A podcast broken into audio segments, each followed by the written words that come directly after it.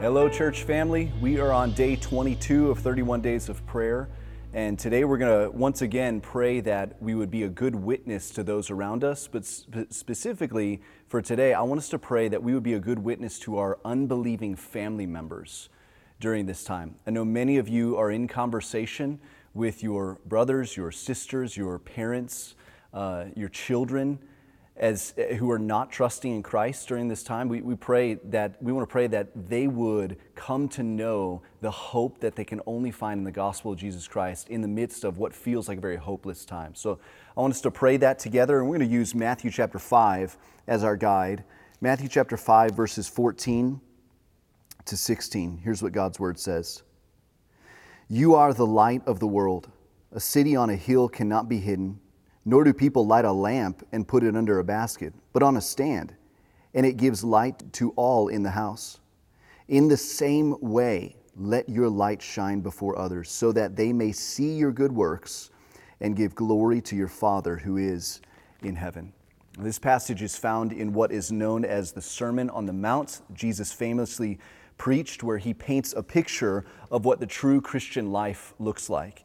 And a key part of the Christian life, a key part of what it looks like to be a Christian is to live as lights in the world. We're called to be a light in the darkness. This, this means a few things, and I want to draw uh, attention to a few points from this passage that will help us understand what this really means. Number one, it is not an option for Christians to be a light in this world. If you notice that in verse 14, it says very clearly, You are the light of the world. A city on a, set on a hill cannot be hidden. You are this. He's, he's talking to his disciples specifically, but by extension, he's talking to all Christians who would come even after this time that he spoke these words. Everyone who is a follower of Jesus is a light in this world. That's who you are by definition. It's not an option for Christians. If there is no one else, if you're not going to be that light to others, who will? You will be a light to your non Christian neighbors and friends and, and family members. If not you, then who?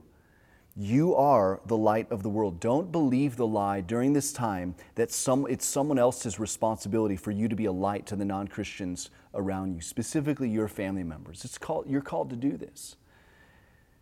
This is not an option for Christians. That's number one. Number two, this is one of the main functions of Christians. Not only is it not an option for us, but this is one of our main functions. Look at what Jesus says in verse 15. He says, Nor do people light a lamp and put it under a basket, but on a stand, and it gives light to all in the house. Now, think about what he's saying there in those days, there, obviously there was no electricity, right? So they lit lamps, and, and then they put the lamps on a high stand so that it could give off maximum light in the whole room that it's illuminating. So Jesus is appealing to the most basic function of a lamp. What is it? What is a lamp designed to do? Light up a room. And so if, if someone decides decide to light up a lamp and then they put it under a basket, as he says here, they would be denying that lamp its most basic and fundamental function, namely to light things up.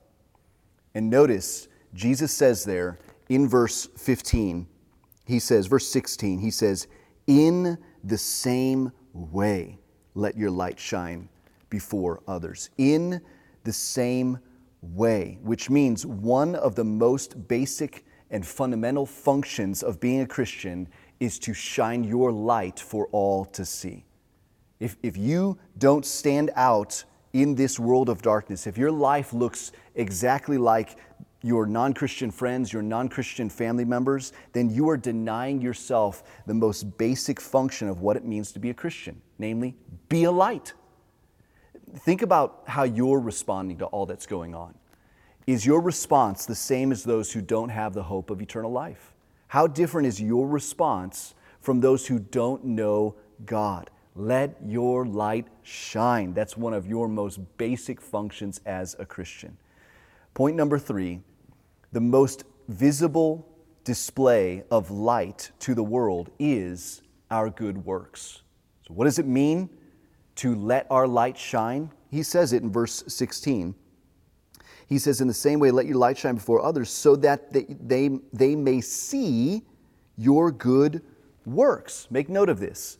The purpose of our good works is not for us to become Christians and so earn God's favor. We become Christians by faith alone, in Christ alone, in His grace alone. But the good works here are to show off that we are already Christians.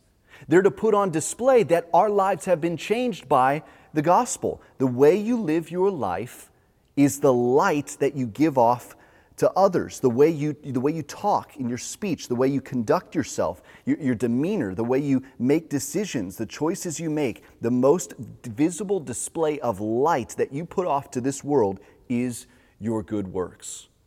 Number four, the goal of all this is God's glory, is the glory of God. You see that there at the end of verse 16. It says, and give glory to your Father who is in heaven. Now make note of this. The purpose of these good works is not, is not for our own glory. The purpose of living a life of good works is not to draw attention to ourselves, but rather to God. How? The way we live should lead others who are seeing the way we live conclude this that person has been changed by the one true and living God that person has a heart that reflects one that has been transformed by God's grace. That's what others should say of us. What are they saying? What are they saying of you? Do, do your friends, do your, do your non Christian family members, they know you love Jesus Christ? Do they know that you are a Christian who's been transformed by his grace? Or maybe they just think you're a nice person, think you're just a good person.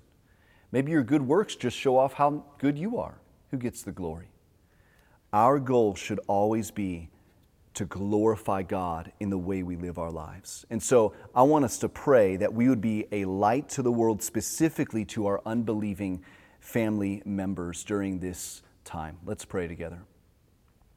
Our God, we pray that you would answer our prayer that we would be a light to our unbelieving family members. Those who don't know Christ, I know we, we have some who claim to know Jesus, and their life doesn't display one that's been transformed by Him. And therefore, one, a life that's not been transformed by Him is not a life that, that knows Him. So we pray, Lord, that through this time and specifically through us, the way you use us in the lives of others, that you would draw many to yourself. We pray for our, our non Christian family members, that they would know Christ, that you would bring them to a state of utter desperation in this time, so that they may come to know the true and living God and the hope that they have in Jesus Christ. Use us towards that end. We pray these things in Jesus' name.